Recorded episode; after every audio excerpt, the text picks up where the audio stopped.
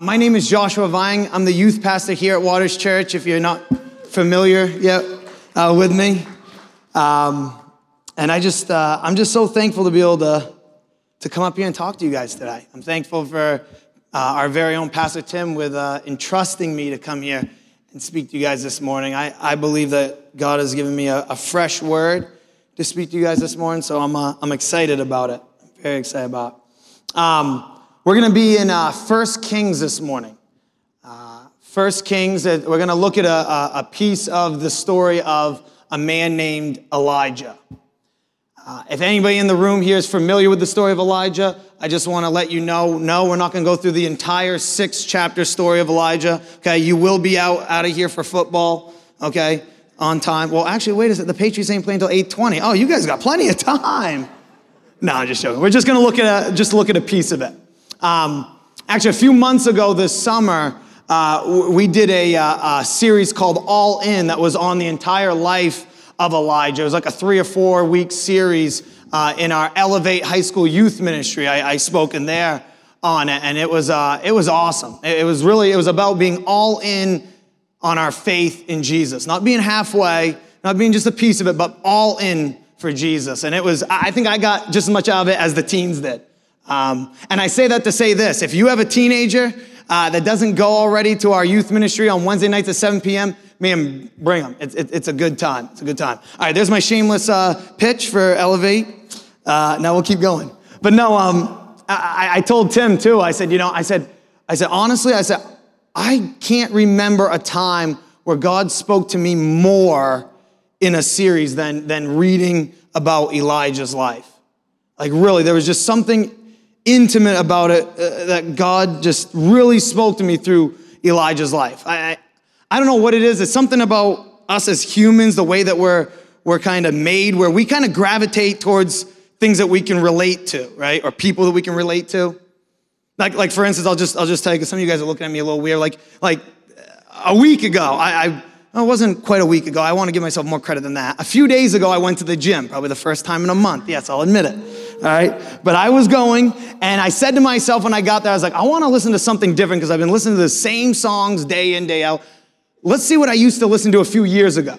So I pulled up my phone and I started doing the whole, you know, dig deep thing. I mean, I went way back in my playlist. And I got probably way down and I started to look, and all of a sudden my songs started to get depressing and more depressing and more depressing. And I'm like, what am I gonna cry on the bench here while I like live? Like, what was I doing to? And then it dawned on me, like, oh, yes, I remember that relationship and how it ended. Yes, that's right, you know? Because there's something weird about we are we grav we gravitate towards things that we can relate to. I don't know what it is. It's like if you're discouraged, you want to be around something else that, that makes you feel like, oh, you're somebody else is going through this, right? And that's just, and I don't know. I think there's something about Elijah where I just can relate to him. You know, like he's he's a he's he's a guy that gets used by God absolutely, but he doesn't have it all together. And that's me. Like he I can relate. I can relate to that. So um so yeah, we're going to do it on Elijah, but what I really want to talk about today is this word faith. I, I want to talk about faith. Now, I don't know what anyone in here is going through right now. Maybe maybe life is going good for you right now. I don't know. Or, maybe, I mean, I'm, I'm not naive. I know we all have struggling times. We all have seasons sometimes where we're discouraged.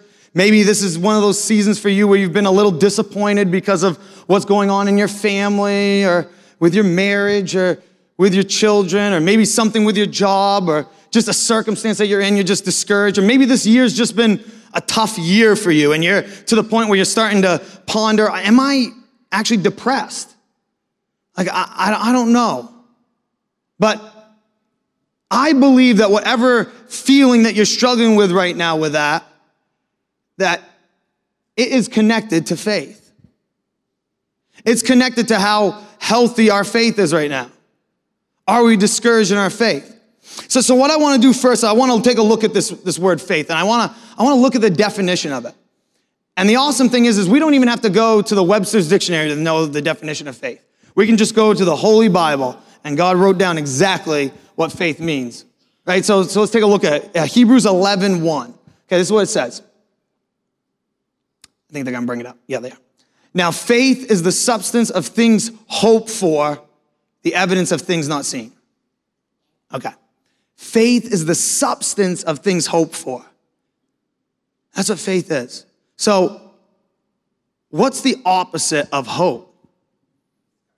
Hopelessness, discouragement, dismay, right? These feelings, that's the opposite of hope, right? Like if you lack hope, if you don't have any hope or any faith in your life, then you get discouraged, right? You feel hopeless. You feel in dismay. You feel anxious, right? This is what happens. Right, but how, how do we get to that point? How do we get to a point where we start to struggle with these feelings and we start to feel discouraged in our life? I think the answer is, is right here in this, in this verse, right? Because it says that faith is the substance of things hoped for, the evidence of things not seen. See, I believe that we start to struggle with our faith and struggle with hope when we focus and rely too much on what we see, on what we see around us. When we start to focus in and rely on the circumstance that's going on around us and it starts to discourage us, right? Like, like for instance, my, the job that I'm in right now is not what I saw myself doing 10 years ago when I was in college or, or my marriage isn't the way that I saw it. You know, my husband or my wife is not, is not the person that I saw myself marrying, and thus I'm getting discouraged with them. My children aren't turning out the way that I thought they would, and it's, you know, I saw them turning out so differently, and it's starting to discourage me and depress me. Why? Because we are relying too much on what we see. And it's starting to discourage us in our faith. So I, I wanna, I wanna what I want to do today is I believe through this passage in Elijah, God wants to give you a spiritual eye test today to see what you're focusing on. All right, so what we're going to do is we're going to read uh, first, first Kings chapter 18. So if you could, you can open your Bibles up to that and stand up with me. We're going to read this together.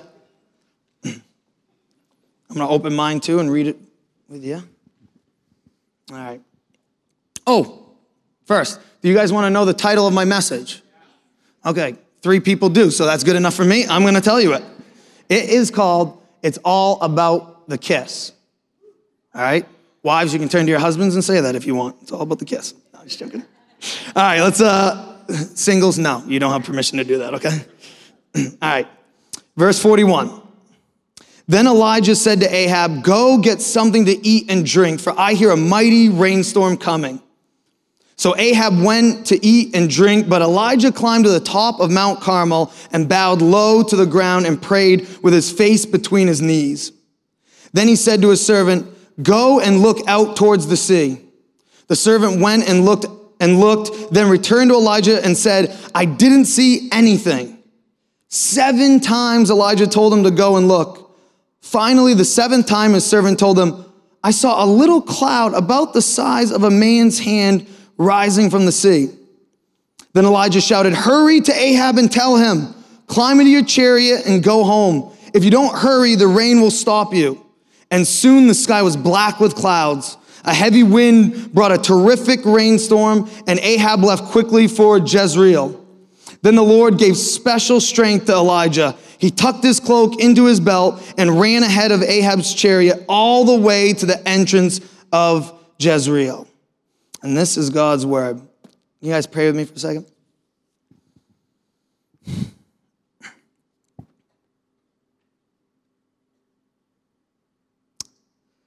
Father God, we are all gathered in this building right now and in this place for one reason and one reason only, Lord. We want to hear from Jesus. Lord, no one came here to hear from me. So, Lord, I pray that you put the words in my, in my mind and in my mouth of what you want to say to your people, Lord, and take out of my mind anything that, that, that's not from you that you don't want them to hear. Lord, I pray that you just open the hearts of every single person in this room, Lord. Let us receive what you want to say specifically and individually to each person in here, Lord. And Lord, let everything that happens in this place bring glory to you, Jesus. In your name we pray. Amen. You guys can have a seat. Thank you.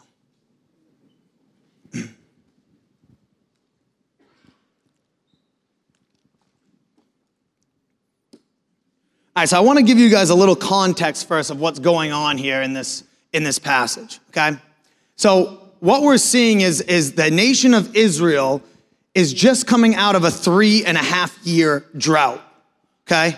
Things have not been going good for the nation of Israel. Like, it's been a three and a half year drought, right? The crops are dead, the food is gone or it's scarce, there's no water, right? I mean, everything is like dried up. It is, it is bad. And, and, and Elijah is coming off this, this climactic high, right? Where, where he just got done performing one of the most amazing miracles. God just revealed himself to everybody up on the mountaintop, right? Because what just happened before this was Elijah challenged um, the prophets of Baal, the people in Israel that were, that were worshiping this idol right? He challenged them to say, hey, if that's the real God, then tell Baal to bring down fire, and I'll call on the real God who created the heavens and the earth and ask him to bring down fire, and we'll see who the man is. We'll see who God is, right? And guess what? God showed himself in a mighty way and boom, brought down fire. And it was one of the most amazing things. I mean, if you've never read this story before, I'd encourage you go back and read it. It's exciting, right? And you're just like, yeah, like this is amazing. God is using Elijah and whew, he is, he is doing something here, right? And then we get into this passage where it's, there's kind of a different scene playing out here, right? Like, like look at verse 42 for a second. Look at verse 42. It said, says, so Ahab went to eat and drink, but Elijah climbed to the top of Mount Carmel and bowed low to the ground and prayed in that weird yoga position with his face between his knees. I don't know what, what he was praying, right?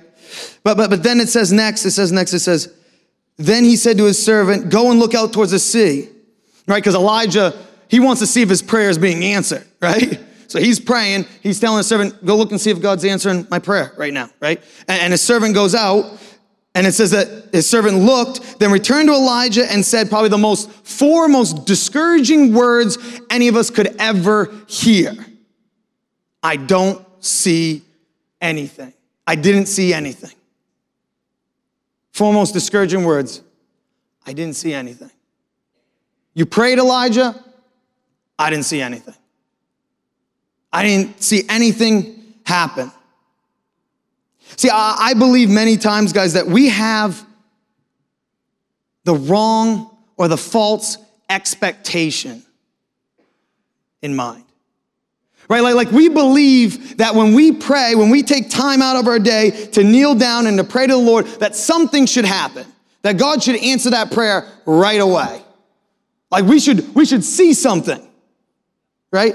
Uh, like, like we almost have this, this, this weird false belief, and none of us would admit to it even myself, I wouldn't admit to it, but deep down inside, we, we think that, that the, the God of the universe, the creator of heavens and, and earth, right? The Alpha and the Omega, that he should be working on my time, right? I'm praying, I'm taking time out. God, I should see something here.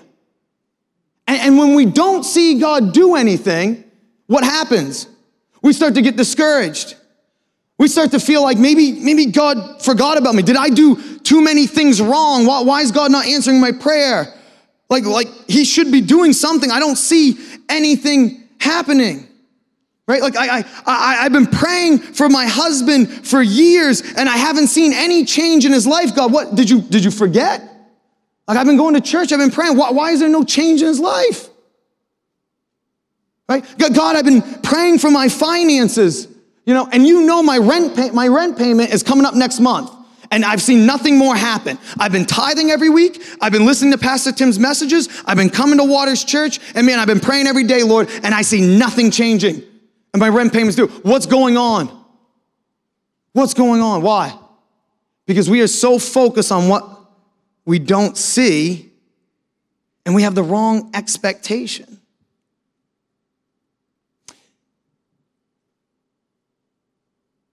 I believe there's two truths that we have to confirm in our hearts about God for us to get the right expectation in mind. Okay? Two truths. The first one is this when we don't see anything, God is always up to something. When we don't see anything, God is always up to something. Yeah, I look at this, I look at this passage here and I see that here's Elijah praying. Servant comes back and tells him, No, I don't see anything. What's Elijah do? He keeps praying. Sends the servant out again. Why? Why didn't he just stop praying? Why didn't he just get discouraged right there and just say, Nope, never mind. I don't care. I guess God's not going to listen to us. No. Why? Because he had the right expectation. He knew it wasn't on his timing. He knew, he knew it was on God's timing. You know, Daniel, in, in, in the book of Daniel, Daniel went through a similar thing where he prayed for three weeks and didn't see anything happen. Three weeks he asked God for an answer for the nation of Israel, and God said nothing to him. And then all of a sudden, after three weeks, after three weeks, God sends an angel, a messenger to Daniel. And this is what he says in verse 12. He says, Then he said, Don't be afraid, Daniel. Since the first day you began to pray for understanding and to humble yourself before your God, your request has been heard in heaven. And I have come in answer to your prayer. Since the first day, Daniel, that you've been praying, God heard your prayer. You may not have saw anything, Daniel. It may have looked like nothing was happening, but let me tell you something. God was up to something, even when you didn't see anything. I, I, I wish my mom was here to speak on this because, boy, she could speak on this a lot better than I could because my mom, this woman, I mean, God bless her, she is amazing. She prayed for 12 years for a young man. 12 years she prayed for a young man and saw no results. She saw that. I didn't see a thing. 12 years and she saw nothing. And then all of a sudden, after 12 years, at 28 years old, I gave my life to Jesus. But for 12 years, she saw nothing. She used to, she used to tell me, she told me, she's like, man, there was times when I just wanted to give up. I was like, there's no way that God is gonna do anything. There's no way that God's gonna reveal himself to you. Like maybe it's just not gonna happen, right? But she kept praying. Why? Because she knew that even though she didn't see anything, God was up to something. And he was. And he was, because during those 12 years that I wanted nothing to do with him, God blessed me with the job that I have right now. See, this is the thing. I didn't come from this area. I'm actually born and raised in Maine. And then from Maine, I ended up, and I went to college up in Maine. From Maine, I ended up living in Philadelphia. Because God got me a job in Philadelphia. But then God orchestrated enough where my job transferred me up here to Massachusetts. But not to Foxborough, to Natick or Framingham area. But then from there, right, I ended up getting into a relationship with a girl that I should have never been into, right? But I ended up moving to Foxborough because of this relationship. And the day I moved to Foxborough, this girl breaks up with me. But the interesting thing is, is even when we make mistakes, even when we do things that we shouldn't do, God can still use those things sometimes for His glory. And that's what He did there. Right? Because I would have never found Waters Church if I would have never moved to Foxborough. And I would have never been here and gave my life to Jesus if all that didn't happen. See, God was orchestrating something even though my mom saw nothing. And then the job that I have right now, the job that I have right now, which I'm blessed with, right, gives me the opportunity to have enough free time where I can come in here and work on stuff for the youth ministry. See, God knew that He wanted me to do this ministry someday, even though my mom didn't see it. And He was orchestrating, giving me this, this position and this job and changing things in my life for this very purpose. God was up to something, even though my mom saw nothing in her life. But something interesting happens here because, yes, at first Elijah sees nothing. But then, then, then, then something happens, right? Verse 44, if we can put up here.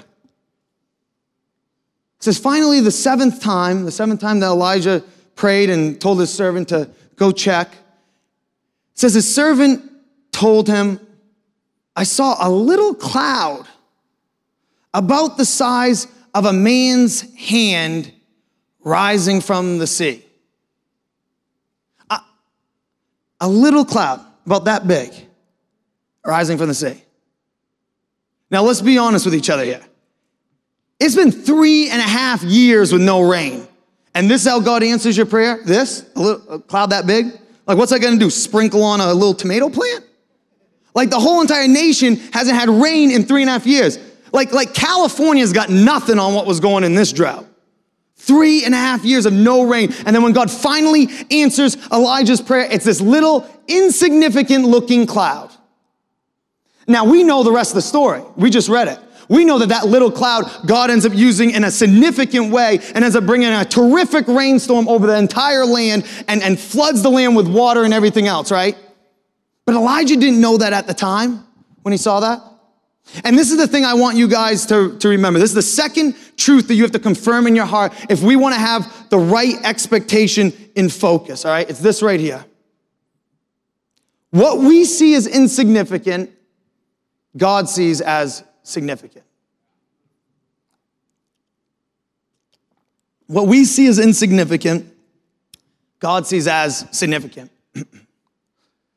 so, that job that you're in right now, that job that you think is just a dead end job, a dead end road, it's not gonna go anywhere. It's not where you saw yourself being, and you just think, man, I, I know I prayed to God for, for, a, for a job three months ago, and this is the job He gave me, but it looks a little insignificant to me. Let me tell you something right now. Now, you may see it as insignificant, but trust me, it, that job is significant to God because somebody's gonna come into your life through that job that God is gonna allow you to speak to, to advance His kingdom for His glory, and you're gonna plant a seed in that guy's life, and eventually he's gonna come to know Jesus because of that insignificant job that God sees as significant.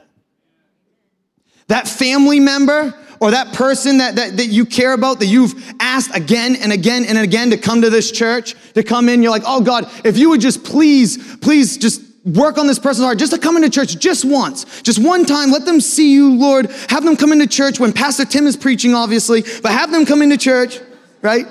Have them come into church, man. I know that they're going to give their life to you, Jesus. Yes, yes. And then God answers your prayer, right? and they end up coming to church and then they don't come back again.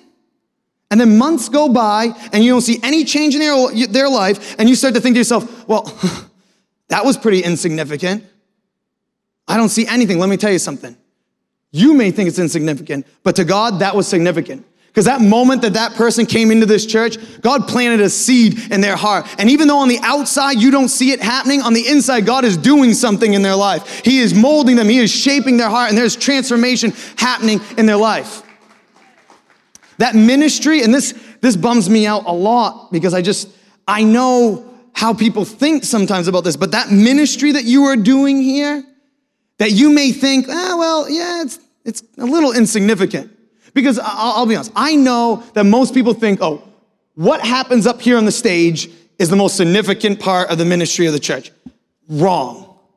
Every ministry in this church is just as significant to the Lord. So that, that ministry that you're doing, that ministry that you're doing that, that, that you signed up for, and, and you're saying to yourself on Sunday, like, ah, I just don't feel like going. I know I told them I'd be there, but I'm not gonna go. It's insignificant. Like, they're not gonna know if I'm missing. No, I'm sorry. Trust me, it is significant because God wants you to be here that morning because He's gonna bring somebody in for you to smile at, for you to, for you to love on, for you to speak to, for you to shake hands with, and it's gonna open their heart out up that they're gonna see who Jesus is through your life when you're here greeting them. That ministry is significant. Or maybe Maybe you just feel like in your life that your life has just been insignificant. Yeah, I told you guys before, I'm gonna be real. Like, I've felt things before too. I know how it is. Maybe, maybe you've struggled with this for a long time where you just feel completely insignificant and your life doesn't matter for anything. Let me tell you something. When you give your life to Jesus, the one who is significant, right? He turns your life into something significant for his glory. Or, or, I should say in a better way like this He turns your life into the biblical terms into something holy, which means set apart for God's purposes, right? Your life is no longer just some insignificant thing. Your life is for the glory and the purpose of our Heavenly Father who's above all and over all. That's what your life becomes. Your life is no longer insignificant.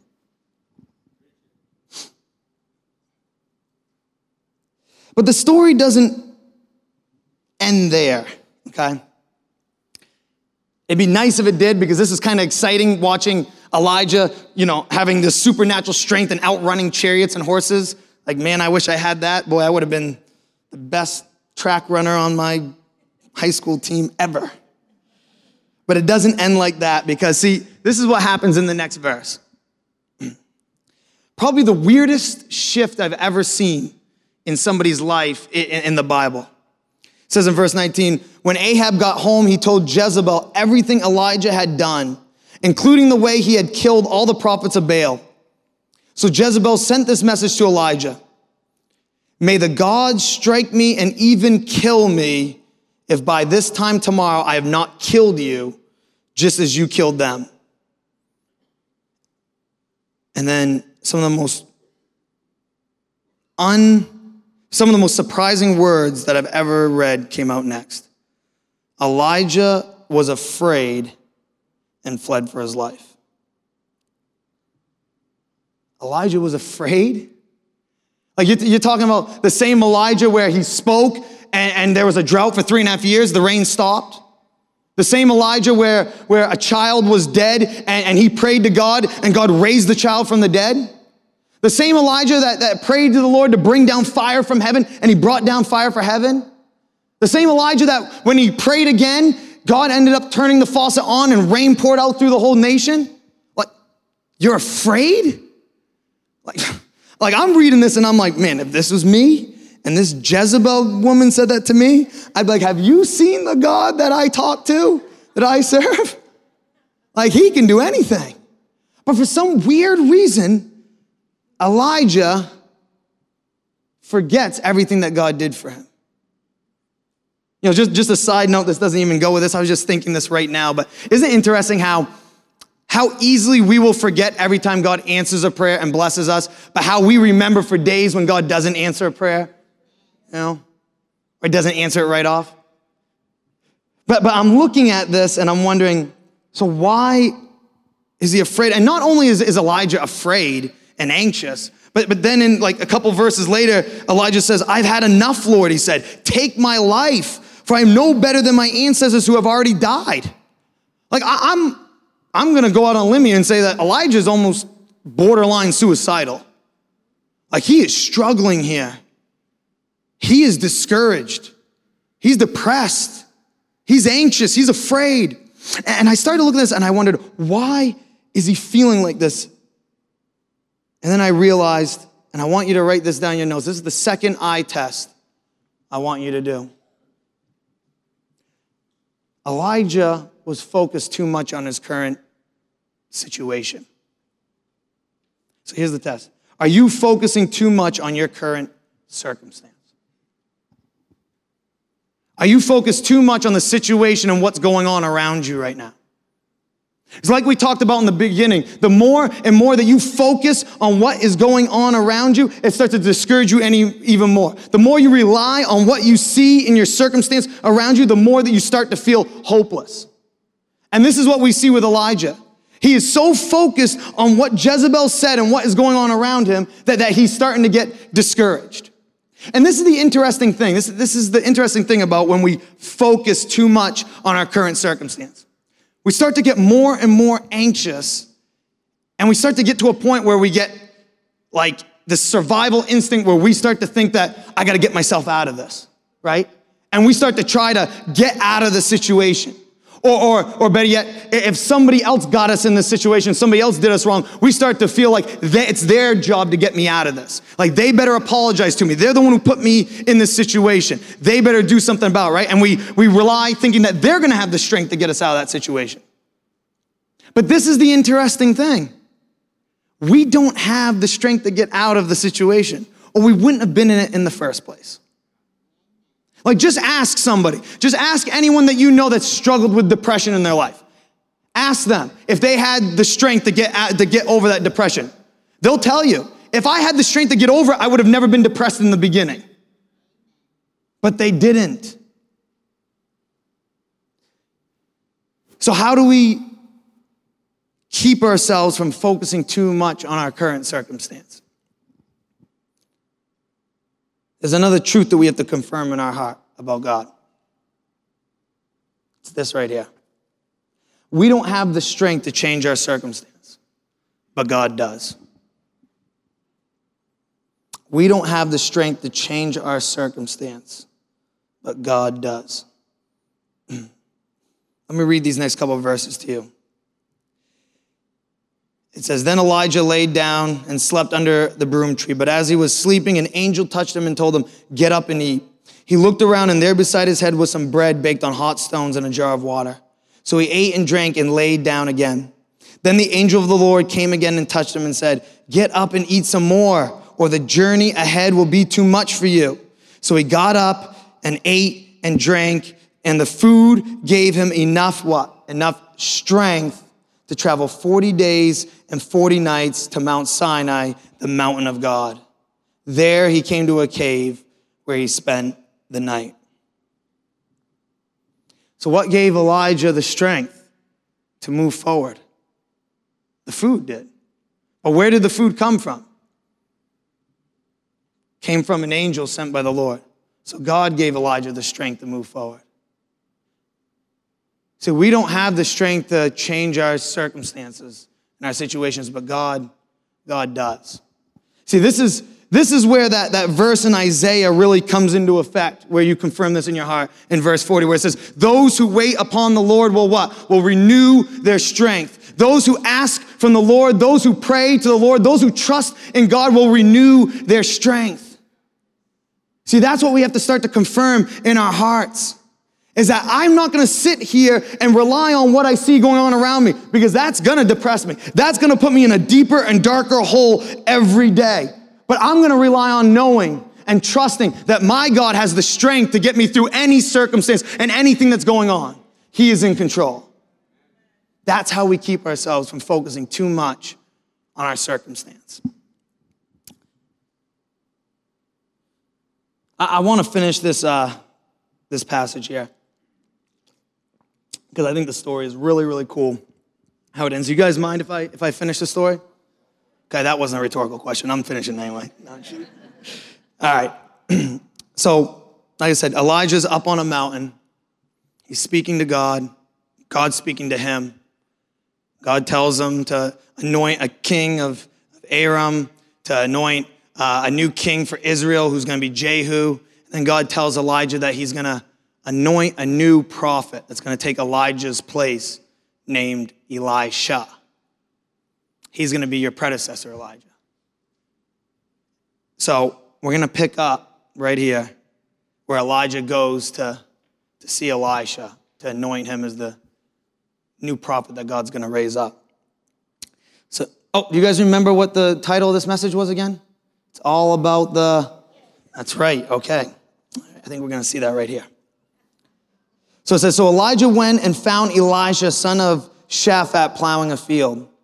There were 12 teams of oxen in the field, and Elijah was plowing with the 12 teams. Elijah went over to him and threw his cloak across his shoulders and then walked away. The cloak was signifying that God had a calling on Elijah's life, that he was anointed in that moment, right? And then it says, Elisha left the oxen standing there ran after Elijah and said to him, First, let me go and kiss my father and mother goodbye, and then I will go with you.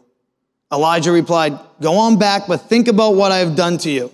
So Elisha returned to his oxen and slaughtered them. He used the wood from the plow to build a fire to roast their flesh. He passed around the meat to the townspeople, and they all ate. And then he went with Elijah as his assistant. First, let me go and kiss my father and mother goodbye, and then I'll go with you. That verb to kiss, in the original Hebrew language, right? That word, that word, the, the Hebrew verb for that word to kiss only shows up twice in the entire first and second Kings. Only twice. Once right here, where Elijah kisses his his old life goodbye and follows God. And, and once back in verse 18, when Elijah is up on the mountain talking to God, and God says to him this He says, Yet I will preserve 7,000 others in Israel who have never bowed down to Baal or kissed him. See, what that word kissed is symbolizing here, it's symbolizing when God's talking to, to Elijah, the, uh, the abandonment the Israelite nation abandoning God for their idol. It's signifying that they are saying to God, This is my source now of happiness. This is my source of life. This is my source of hope. This is my source of joy. And they are abandoning God with that kiss. And then, and then the amazing thing is, is then when we see again with Elijah, God is showing us a 180 degree difference with this word now, because now he's showing us a man in Elijah who is now kissing his parents goodbye, abandoning his old life to follow in the calling that God has for his life. The last part of this test, this eye test that I want you guys to have is this. Are you focused on what you have or what you have in Jesus? See, because Elijah had a lot. Like this guy wasn't poor. He had 12 teams of oxen. He had these fields that he's plowing here. He had land. I mean, that was a good amount of stuff for back in that day, right? It wasn't like Elijah was sitting here and said, oh, I got nothing, so I might as well follow God. Like, I got nothing else. No. Elijah had a lot. But everything he had, he didn't hang on to. It wasn't as important as what God had for him. It's who God was in his life. See, I, I know that none of us have some weird statue in our house somewhere that we bow down and kiss and worship. Okay? I'm making an assumption here. I hope you don't have some statue in your, in your house that you bow down, kiss, and worship. If you do, please don't tell me, right? No, I, I know that we don't, but, but this idol is, is showing us something deeper than that because we can make idols out of anything today. Like, like we can we, we can sit there and make an idol out of finances and say, you know what? I'm just gonna make my whole life about my 401k and my retirement. I'm gonna make sure I have enough money and my life is gonna be about making money so that when I'm 62 or 65, I can retire and I'm gonna be happy. I'm gonna be on a golf course somewhere, golfing for the rest of my life, and this is what's gonna bring me joy. This is what's gonna bring me peace, my retirement. That's what it is. And we start to make an idol of that over God. We can even do it with children. You know, and, and, I know, and I know it's easy for us to think this is a virtuous thing. Like, it's my child. I should put them number one in my life. Yeah, yeah, number one, but not above God. See, but we'll, we'll end up saying, no, listen, my kid comes first. So if my kid's got something going on, I can't go to church. God, you come second. My kid comes first because I want him to be happy because that's where I'm going to find my happiness. That's where I'm going to find my acceptance is how good he turns out in life and everything else that goes on in his life. That's where I'm going to be happy. And we start to make this our idol. And what God shows us here with these, with these Israelites, when he says, I'm going to preserve the 7,000 that didn't kiss Baal, what he's showing us is everyone that made an idol out of Baal, that kissed Baal, ultimately it led to their destruction. And those idols that we make in our life, I'm telling you, in the end, it's only going to bring us destruction in the end. See, because I'm not saying those things are bad. But when they become idols and they become your focus and your source for your hope and your happiness and your joy and your life, then it becomes really bad. Because I'm gonna tell you right now, I know the stock market's doing good. Trust me, I, I can look at my 401k. It's doing pretty good right now. But let me tell you, it's not gonna do good forever. There's gonna be a time when that stock market's gonna change and some of your money is gonna go. Or there may be a time, and I, I hate to even say this, but I've seen it in, in, in my life so many times. People that, that put their retirement as everything, as their end all, be all, everything that they put their hope into, and they end up retiring, and they find out six months later that they have terminal cancer, and they got three months left to live. And everything that they've put their hope into is now gone. I've seen it with people that have done this with, with, fam- with their children or with their wife or their husband, and they put all their focus and everything in that, and that comes before God, that comes before worshiping Him, that comes before church. And let me just give you a little secret here, okay? Because I was once a kid, I've grown up a little bit. Eventually, your, your kids are gonna grow up, and eventually they're gonna go away, and they may not talk to you for a month or two.